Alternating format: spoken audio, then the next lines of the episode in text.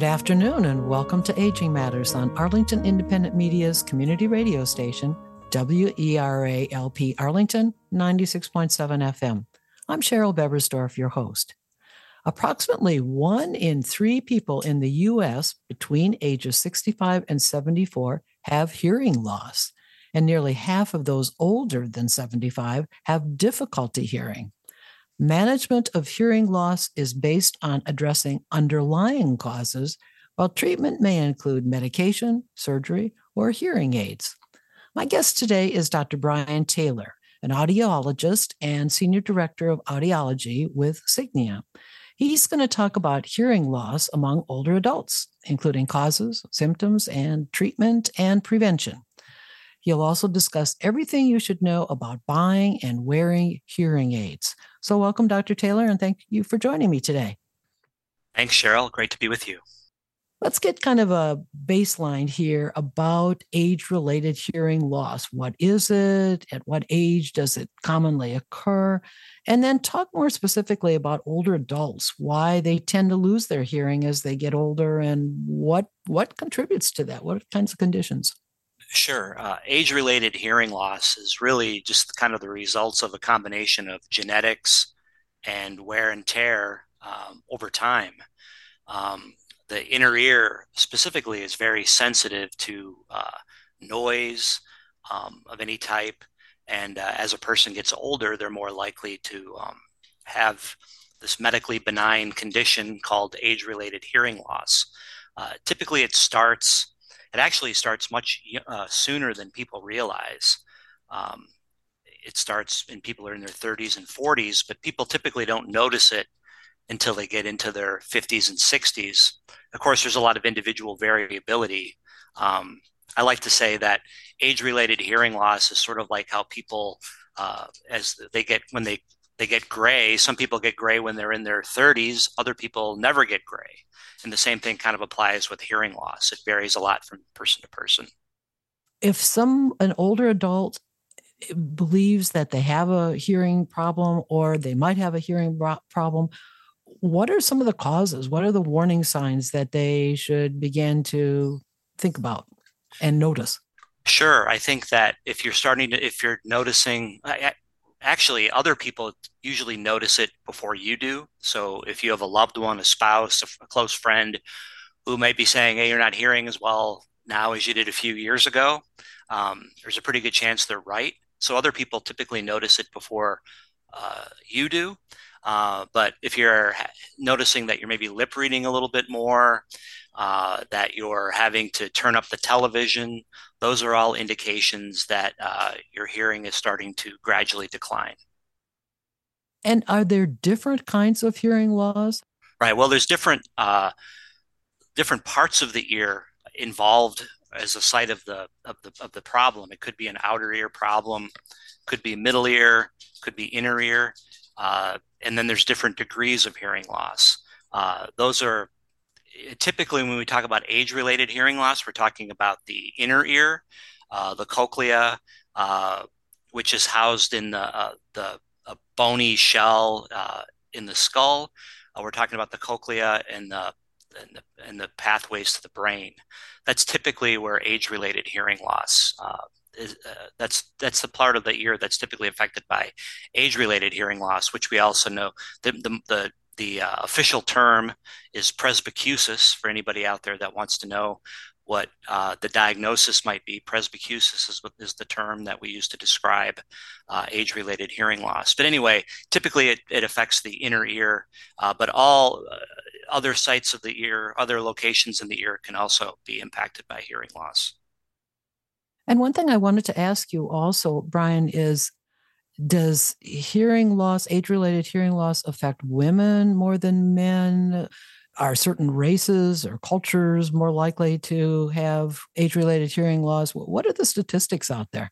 Well, I don't know of any big differences across races or cultures. I just I knew that I, do know that men typically have a higher prevalence of of age related hearing loss than women, and I think that's probably because they usually have uh, noisier jobs, noisier occupations, noisier hobbies. Uh, so you might see a little bit higher prevalence for males relative to females. And I think the same thing kind of holds true maybe across cultures. I do know that there's studies that show uh, different cultures uh, in you know very remote parts of the world that are not industrialized uh, had much lower rates of age-related hearing loss than cultures that uh, were industrialized. But those are studies that go back you know 50 to 100 years ago.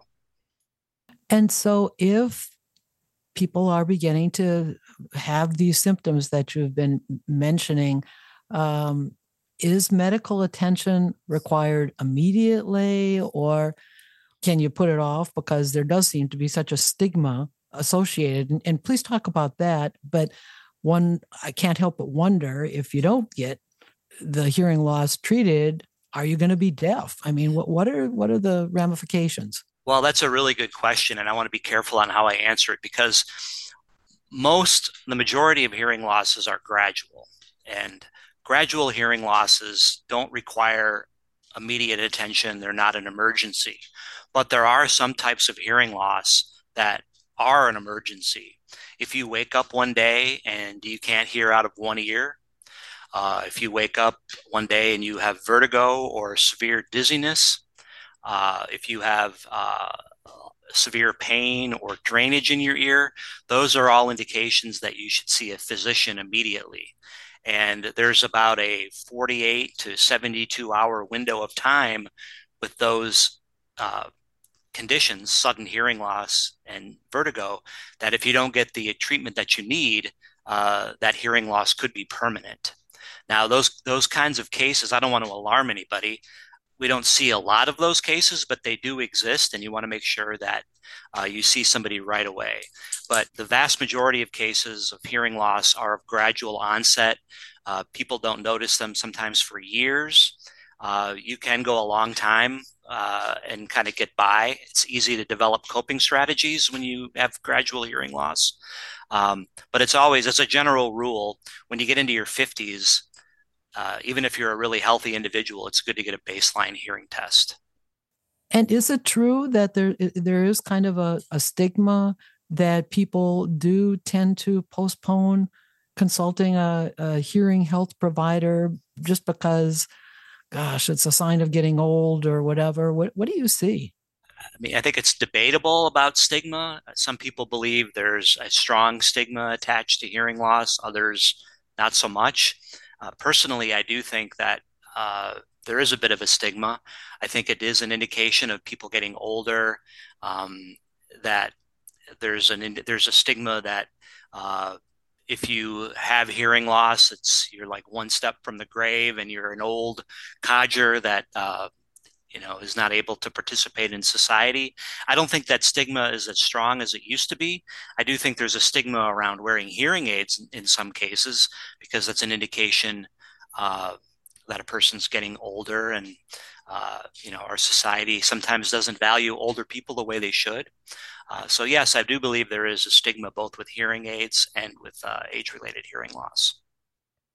And so, if a person or some listeners are hearing what you're saying and thinking, well, maybe it is time to go and get my hearing checked out, explain what the difference is between an ENT and an audiologist. Who who would they see and when and where? What what would be the process? Sure. I think both professions are good entry points into the into getting a hearing test. Uh, you know, if you haven't seen anyone before, a professional, you could go to both an ENT or an audiologist, and they would be able to uh, get the baseline test that you need.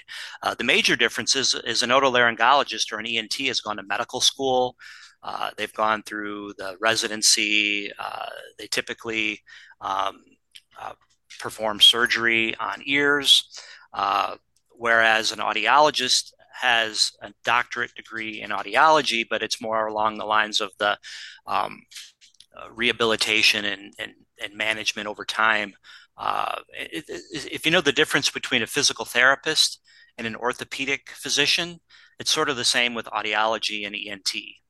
Uh, one is one is gone to medical school and one is not, and often they work together uh, in diagnosis and treatment of all different types of hearing loss. And to that point, then, uh, Brian, I'm assuming that if somebody does go to an ENT, and as you were mentioning, that the audiologist and the ENT work together, the kind of tests that an audiologist would provide are all of these uh, these tests, the hearing tests, and uh, what a person like yourself was an audiologist. Uh, uh, is that covered by Medicare or other kinds of insurance? Medicare and most insurances cover the testing, but Medicare does not cover hearing aids. Some insurance, some uh, private insurances, some uh, a, a, growing number of Medicare Advantage programs, uh, at least in part, reimburse for hearing aids, but Medicare only pays for hearing tests. They do not pay for hearing aids. Okay, so let's talk about the hearing tests. Um, I, I, myself, I re- I know I've experienced sitting in that. It seems like an isolation booth and with headphones on and trying to figure out which button to press in terms of hearing. So, talk more about that because I think that's really helpful. How hearing loss is measured. What do the test results? How are they interpreted? How often should we get tested? What, what do we need to know, and when do we need to get nervous about the results? Well, usually uh, there's two things we look at when we test someone's hearing. We look at uh, threshold, how sensitive is is uh, your hearing. Uh, that's where the audiogram comes in, and uh, we put somebody in a in a soundproof proof room or booth because we want a, a controlled environment. We want the we want the test to be accurate.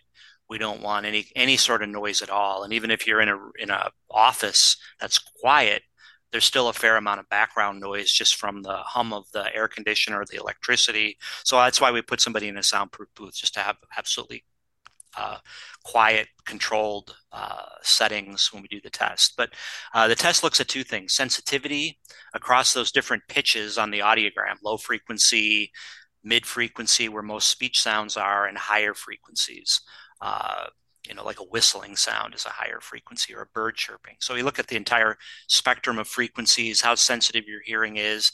And as you get older, um, you usually lose the high frequency sounds first. You get a mild uh, hearing loss in the high frequencies that starts when you're in your 40s and 50s. Um, sometimes sooner. Um, so we look at sensitivity. The other thing we look at is how clear uh, you can understand speech. Uh, which is a little bit different uh, aspect of your hearing. But we make we deliver uh, some carefully calibrated uh, sentences or words. Uh, at a certain level that's loud enough for you to hear. We want to see how clear the entire audi- auditory system picks up that that language or that speech. And so we measure the uh, word recognition or sentence recognition ability. Usually it's done in quiet, uh, but a growing number of audiologists recognize the importance of doing that test in noise uh, because that's where people seem to have the most amount of trouble with their hearing is background noise. So we want to test in an environment that mimics uh, where the problem happens in the real world. I do have to ask because, as I said, I've had this test any number of times.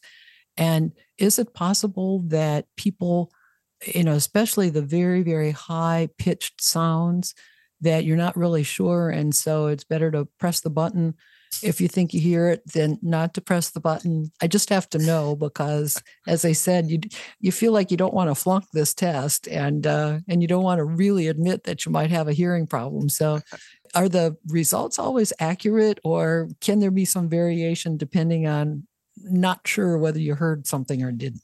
Well, when you're instructed to do the test, uh, you're usually instructed to, even if you think you hear it, it's okay to guess. Um, that's where the audiologist training comes into uh, play because there's a certain procedure that we use. Um, and I won't get into the details, but there's a very certain procedure that's been around since the, the 1940s that allows that test to be accurate within a couple of about 5 dB, if that means anything to people. So, meaning you can have that test done four or five times.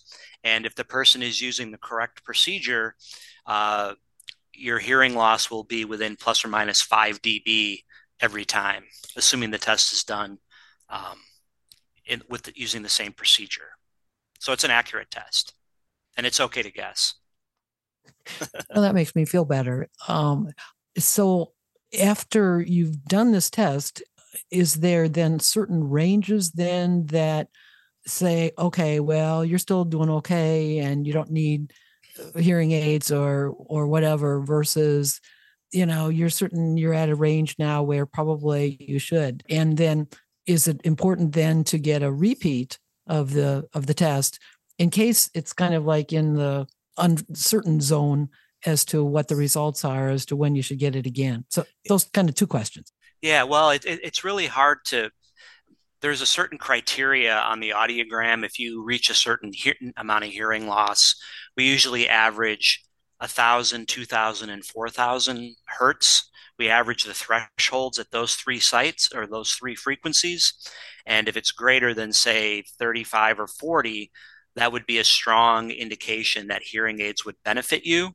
But that's very kind of loose, I think, in the sense that there are a lot of folks out there that have relatively or close to normal audiograms and they struggle a lot in background noise and they are really good hearing aid candidates. Uh, it kind of speaks to the fact that the audiogram is not all that sensitive and that there's other uh, i mentioned speech and noise testing we look at that result uh, we look at different kinds of uh, uh, validated uh, questionnaires that assess somebody's hearing, uh, their perception of the problem, like on a one to five scale. How much does this impact you socially? How much does this impact you emotionally? And if you get a certain score on those self reports or those questionnaires, that would be another indication, even if you have relatively good hearing on the audiogram, uh, that maybe you're a hearing aid candidate uh, if you're motivated. So it's more than just the hearing test and the hearing loss per se that we look at to determine candidacy assuming that a person doesn't have any sort of a sudden hearing loss, like I mentioned before, uh, and it's a it's a gradual uh, type of a hearing loss associated with age and wear and tear, I would say once every year, maybe once every couple of years is probably uh, sufficient uh, to monitor it. And I would be remiss if I didn't mention tinnitus or tinnitus. It's a condition I know that lots of older people have, and uh, myself included. So, talk mm-hmm. about that and what are the causes, symptoms, and and and treatment if there is one, and how might that impact the results of the uh, audiogram or the the test that you provide, folks? Yeah, that, that's a, a, big question. And tinnitus and tinnitus, I think it's both are acceptable pronunciations. I interchange them all the time. Uh, it's ringing of the ear. And uh, it's usually an indication that there's some damage in the auditory pathway, anywhere from the outer ear where wax builds up all the way to some type of a medical pathology with the auditory nerve. Uh, that's why it's important to get the test done uh, and other further testing depending on uh, the severity of the symptoms. But um, tinnitus um, uh, is usually uh, very much associated with hearing loss. They kind of go hand in hand. Uh, if you have ringing uh, in one or both ears, uh, there's a pretty good chance, but not always, but there's a good chance you're going to have some amount of hearing loss. Uh, there's all kinds of treatment options, uh, everything from uh, wearing hearing aids so that you don't notice it. I think the important point for your listeners is that most, but not all, but most types of tinnitus uh, that's it's a symptom of damage to the ear. Uh, there's not a cure in most cases, uh, with a few exceptions. But for the most part, you want to it's a, it's a something that you want to first rule out any kind of a medical problem.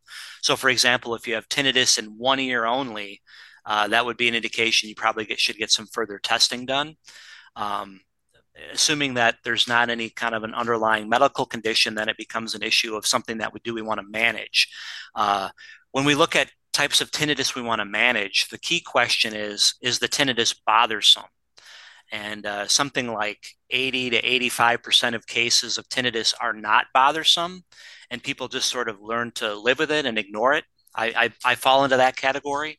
I've had tinnitus in one ear for many, many years, and uh, I've learned to just kind of not pay attention to it.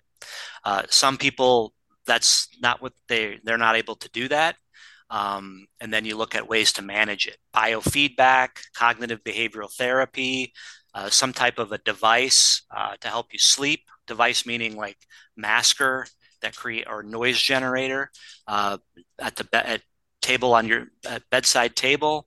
Uh, sometimes people use their phone. They do relaxation therapy with different types of noises. Uh, there's over the counter kinds of treatments. Most of them have not been validated. So there's a huge industry around tinnitus management. Uh, my best advice is if you have a question about it, seek out an otolaryngologist or an audiologist for uh, more information about your own case. One other possible treatment isn't earwax removal also a possible uh, sure. uh, treatment? Earwax can cause tinnitus. It can block your eardrum, and when you, the ear canal is fully occluded, occluded with wax, uh, there's a good chance you're going to have tinnitus.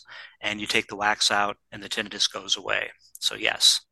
And uh, one final question I was just going to ask: the the sound, as I understand it, as far as tinnitus, can vary too. It could be chirping or sounding like crickets. Is that true? Yes, it varies quite a bit. Some audiologists will take the time to try to match the tinnitus with their audiometer to see what it might be. I, I don't know of any studies that says that a certain sound means that it's a certain cause of the tinnitus. But yeah, the the, the type of noise that you hear uh, can vary um, across individuals, and even in one individual, the noise can change from day to day or moment to moment. Okay. Well, we are going to take a short break right now. If you tuned in late, we are talking about age related hearing loss today. And our guest is Dr. Brian Taylor, who is an audiologist. He's also the Senior Director of Audiology with Signia. So we'll be hearing more about treatments uh, in the second half. But we just want you all to know that you are listening to WERA Arlington 96.7 FM. And we'll be right back.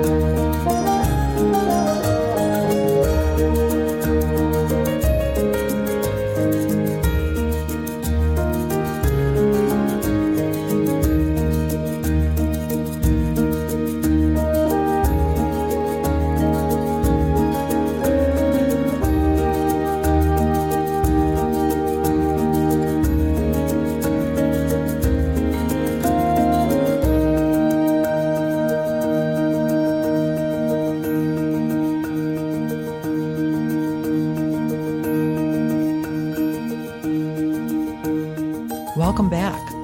Our discussion today is about age related hearing, and we're getting lots of good information from Dr. Brian Taylor, who's an audiologist. And uh, Brian, during the first half, we talked a lot about symptoms and causes and tinnitus. And so we really want to spend the rest of our time talking about what are the various treatments for hearing loss and really hear a lot of what you have to say about hearing aids. But before doing so, I wanted to ask one question about other kinds of possible treatment modalities. Surgical procedures is is really important one. So if you could talk to us about that and what would be the criteria that would determine when that's recommended versus something that's a little bit more conservative like hearing aids or maybe even medication. But let's start with uh, surgical procedures. Well, when it comes to surgical procedures, uh, there are a few options for somebody that might have a condition that involves the middle ear.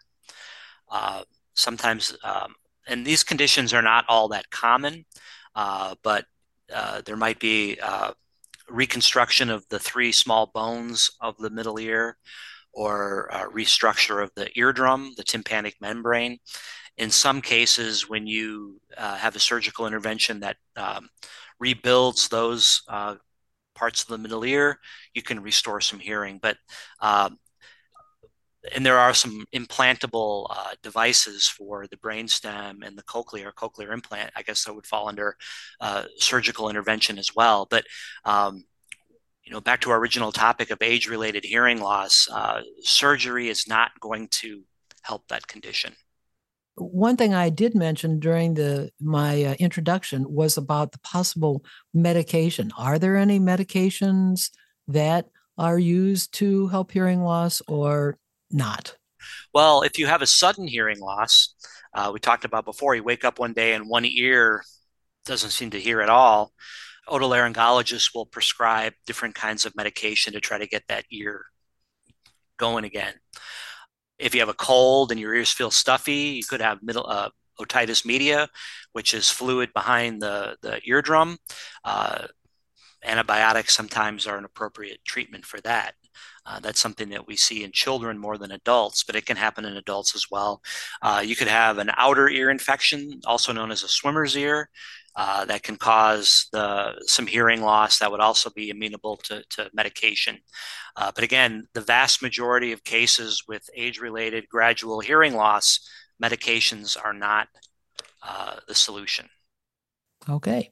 Well, then that's a good segue into what we need to know about hearing aids. But let's kind of just think about it as a starter of why why is it or do you find that older adults often don't want to wear hearing aids? What, what do you hear when you when you've had patients uh, that you've treated or seen? What do they say? Well i think that uh, a big part of it is you have to learn to get something in and out of your ear.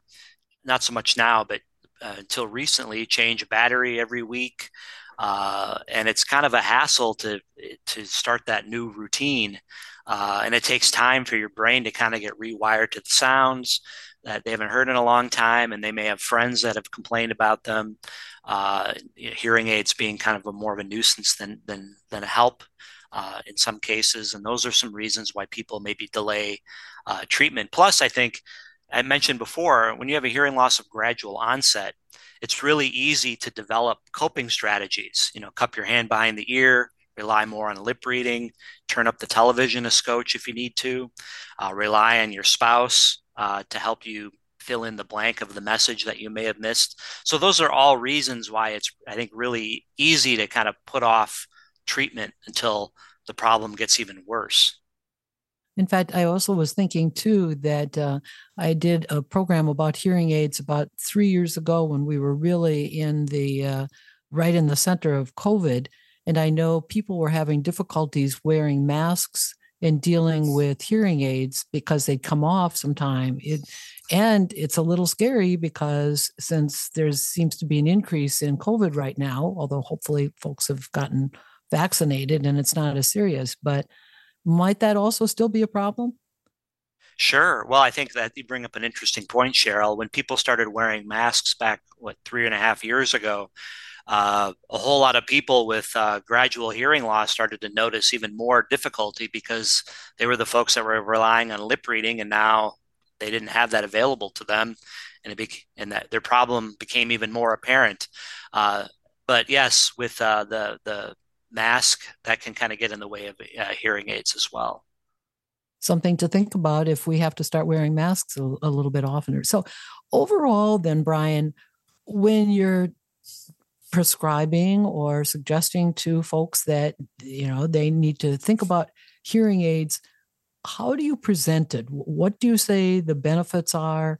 And also the limitations. What, what do people need to know if they're really thinking about it and weighing whether this is this is the time to start thinking about it seriously. Well it's really a quality of life issue. I think that uh, not only would a person hear better day to day so your communication is greatly improved but we know that with better communication comes more participation in activities uh, more productivity at work less tired at the end of the day uh, more like i mentioned uh, more likely to participate in the activities that you like to do. Uh, so it's really a quality of life issue, I think, that um, more than you know, obviously you're gonna you're gonna you're gonna communicate more communicate with people more effectively, but it's all the things that flow from good communication that that are meaningful to the individual that that you want to focus on. Uh, those are the, those are the advantages. The limitations, I think, they're not that really. Uh, besides the cost, uh, is learning new routines. You got to get these things in and out of your ear every day. You got to learn how to re- to charge the battery. Uh, you know, put it in a sort of like charging your iPhone. You got to put it in, plug it in every night when you're not using it. Uh, learning how to hear again or listen again. Those are all kind of the things that take a little bit of effort and time. But obviously, what you're telling us is that the benefits far outweigh the limitations. I think so, yes.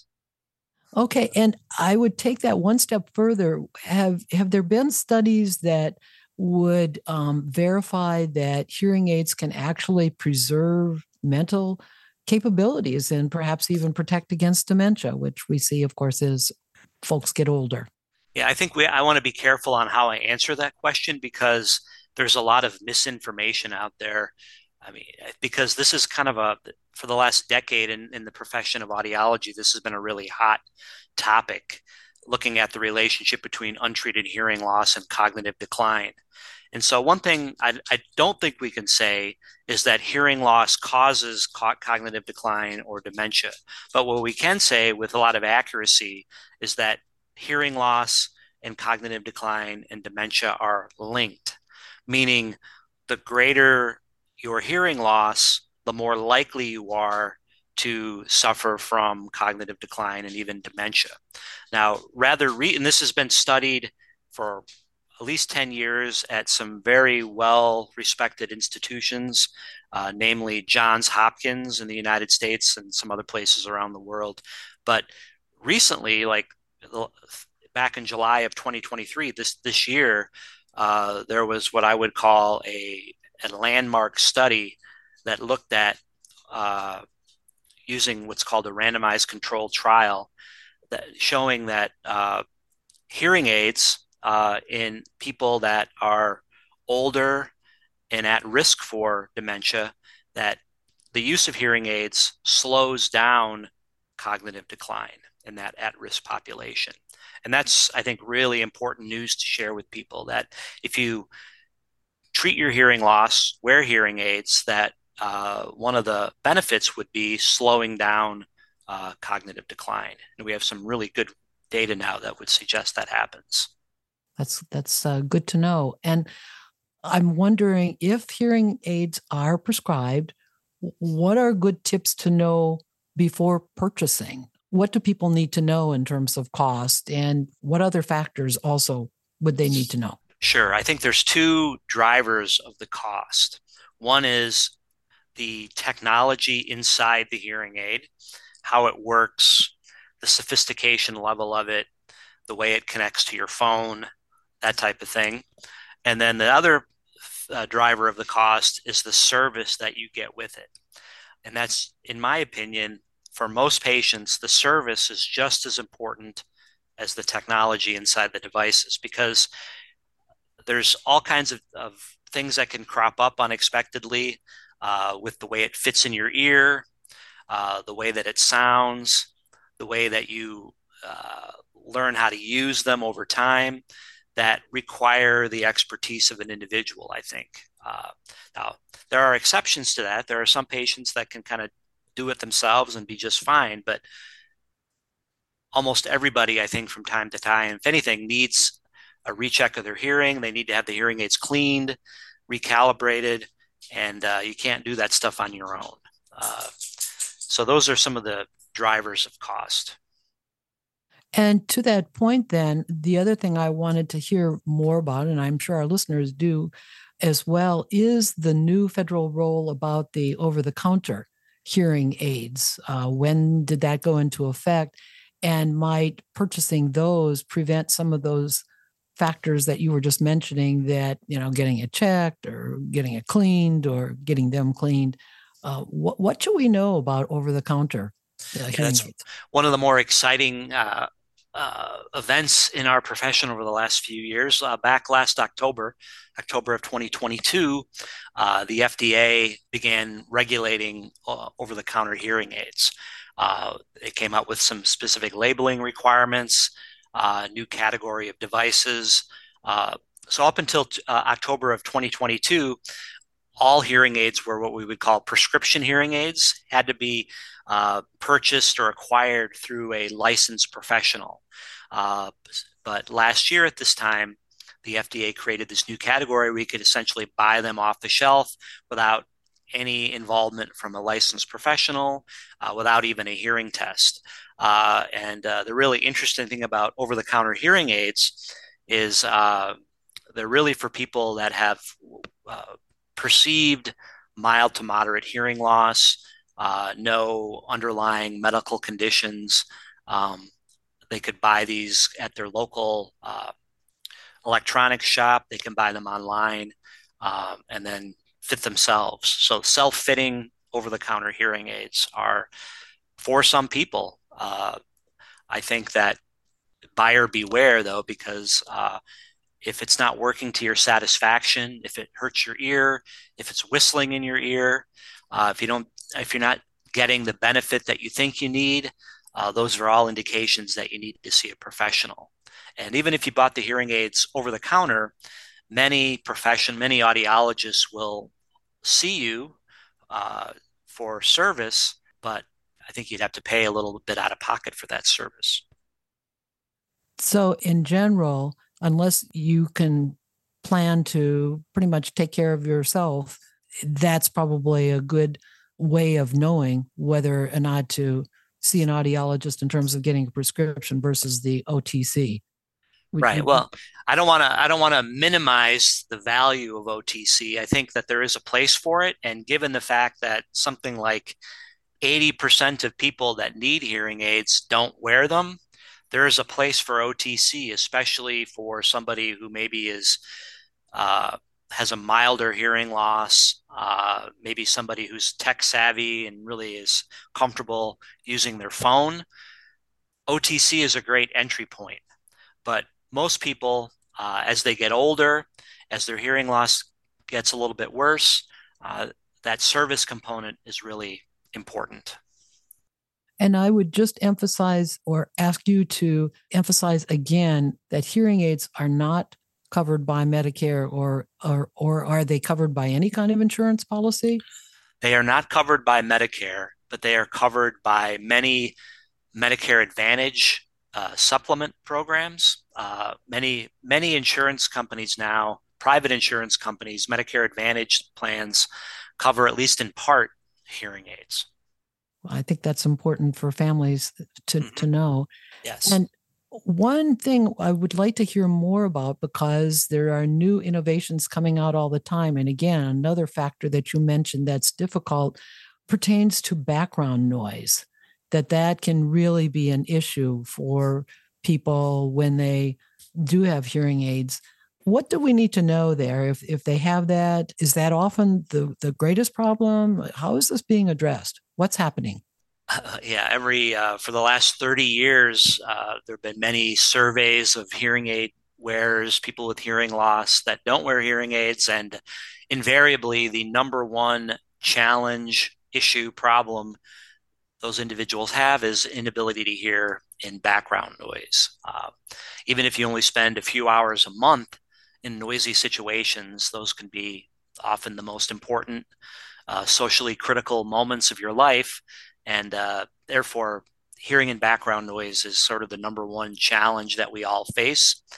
Um, a couple things uh, i want to make sure your listeners know about. Number one a person's ability to hear in background noise is highly individualized.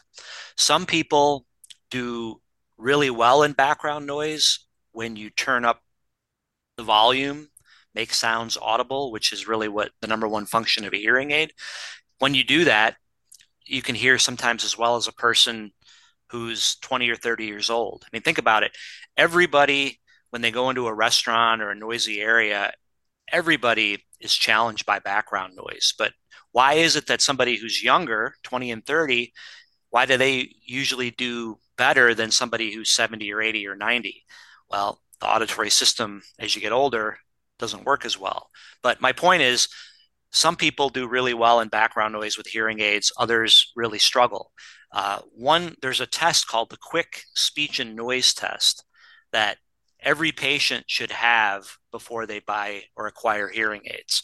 It kind of tells you uh, objectively how you're doing in background noise. So, hearing and noise is highly variable. Some people struggle, some people don't with hearing aids.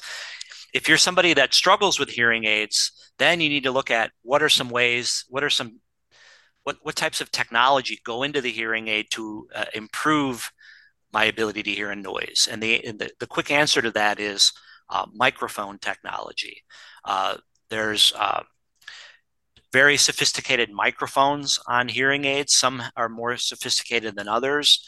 Uh, and there's also something called remote microphones that usually use your phone and stream the hearing the sound directly from your phone into your hearing aids. Uh, those are all those microphone technologies are really important, especially for somebody who struggles in background noise. And to that point, then, Brian, are there different levels of sophistication then, or features within uh, a hearing aid that help to address some of these issues? And does the more sophisticated hearing aid cost more money, uh, or how is it determined what you get and and how much you pay, or this kind of thing? What do they need to know? Yeah, uh, well, I think that even entry level hearing aids have good, what we call directional microphone systems. Uh, another term for directional microphone system is an array microphone. Uh, the generic uh, way to describe it is uh, spatially based noise reduction, meaning that a, directional system uh, is more sensitive to sounds in the front than sounds from the side and the back. And for the hearing aid wear, for even a basic directional system, if you keep the talkers of interest in the front and try to keep the noise to the side and behind you, those kinds of systems, even in a basic hearing aid, work really well. Um, now, as you step up in technology and as you step up in price, that basic system that I just described gets more sophisticated, where it can recognize if there's a talker on the side or even the back, it's smart enough to recognize that that is speech and it will amplify it. And that's what's called process based noise reduction. So it's really a combination of spatially based noise reduction from a directional microphone, and then what we would call process based noise reduction, which is the hearing aid's ability uh, to be smart enough to recognize the pattern of speech and amplify it when it sees it. And the most sophisticated hearing aids combine the spatial and the process based noise reduction in an automated way. The other part that I was also wondering is the cosmetic aspects. I mean, in the early days, I think, again, there was a reluctance about hearing aids just because, oh my gosh, as, soon as somebody sees somebody with a hearing aid, you know, they are labeled, mislabeled, quite frankly. But it seems like it's much more sophisticated. Sometimes they're behind the ear or talk about the cosmetic and how the design of hearing aids has improved over the years to make it more acceptable to wear a hearing aid. Yeah, this is a pet peeve of mine that you bring up. Uh, the, first, before I answer the question, let me just say that when OTC became a category, there was a whole lot of press, uh, and it seemed like every newspaper uh, article, every television uh, spot on it, you always saw these hearing aids that looked like they were from the 1970s. They were really big and clunky. And there are no, in most of these ads or most of these articles and stories, the hearing aids they showed haven't been around for many years. Um, and so I think the press was, I don't know where they got the pictures of these products, but uh, long story short, yeah, the devices now are uh, in about 80 85% of hearing aids uh, worn in the US go behind the ear. Extremely thin, extremely uh, light, so thin that, uh, and they use a wire to connect the plumbing that goes in your ear canal to the electronics over your ear. There's a very thin wire, you don't even see that.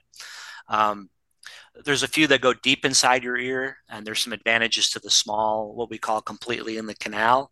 And that's probably 10% of devices are like that.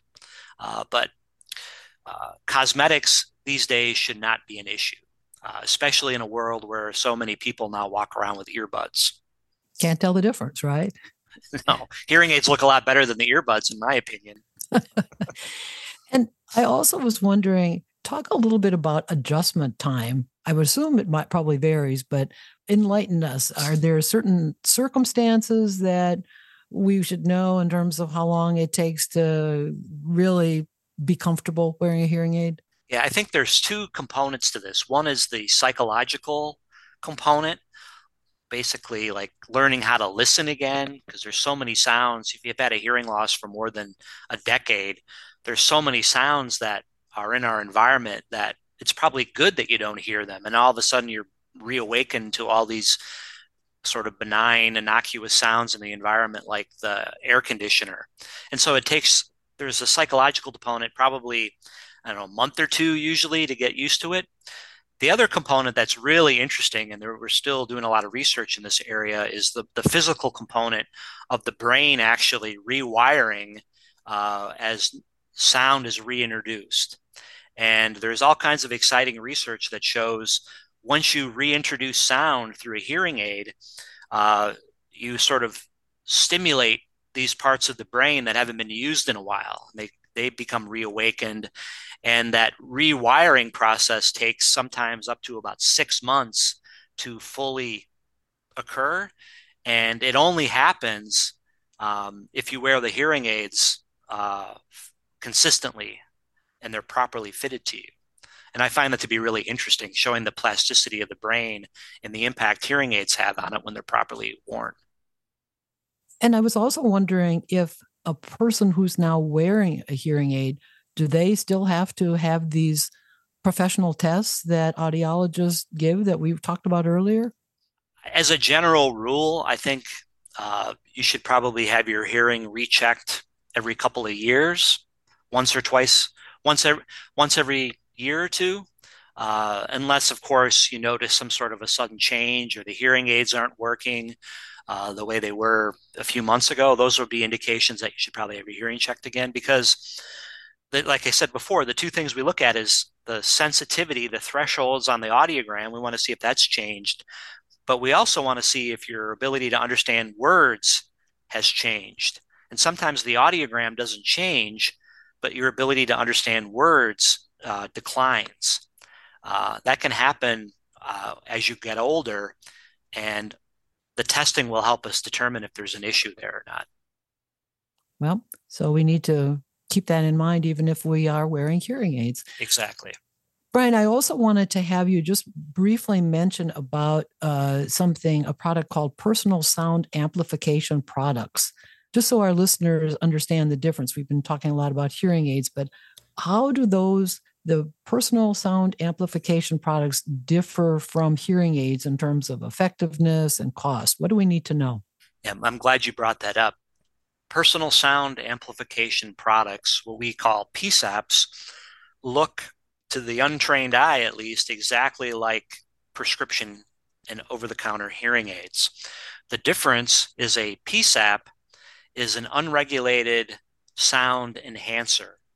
Uh, the FDA several years ago issued what they call draft guidance around the uh, sale and distribution of PSAPs, and essentially a PSAP can only be can be marketed and sold to somebody as a hearing enhancer who uh, and the intended wearer of a PSAP would be somebody with normal hearing that wants enhancement of their environmental sounds, like a bird watcher would be a good example of somebody who would be a PSAP user. The challenge, of course, is they look a lot like um, exactly like hearing aids in many cases. And if you're walking around a store and electronics, uh, big box retail store, and you see one of these, you might say, "Oh, this is a heck of a deal on a hearing aid."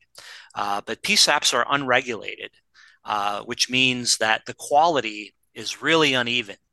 Some of them uh, a handful of them perform similar to basic hearing aids, uh, but most of them are nothing more than just really cheap amplifiers that, in many cases, can actually make hearing worse because they have a lot of distortion. They have a very what we call a narrow bandwidth, and uh, they actually make it harder to hear than easier to hear.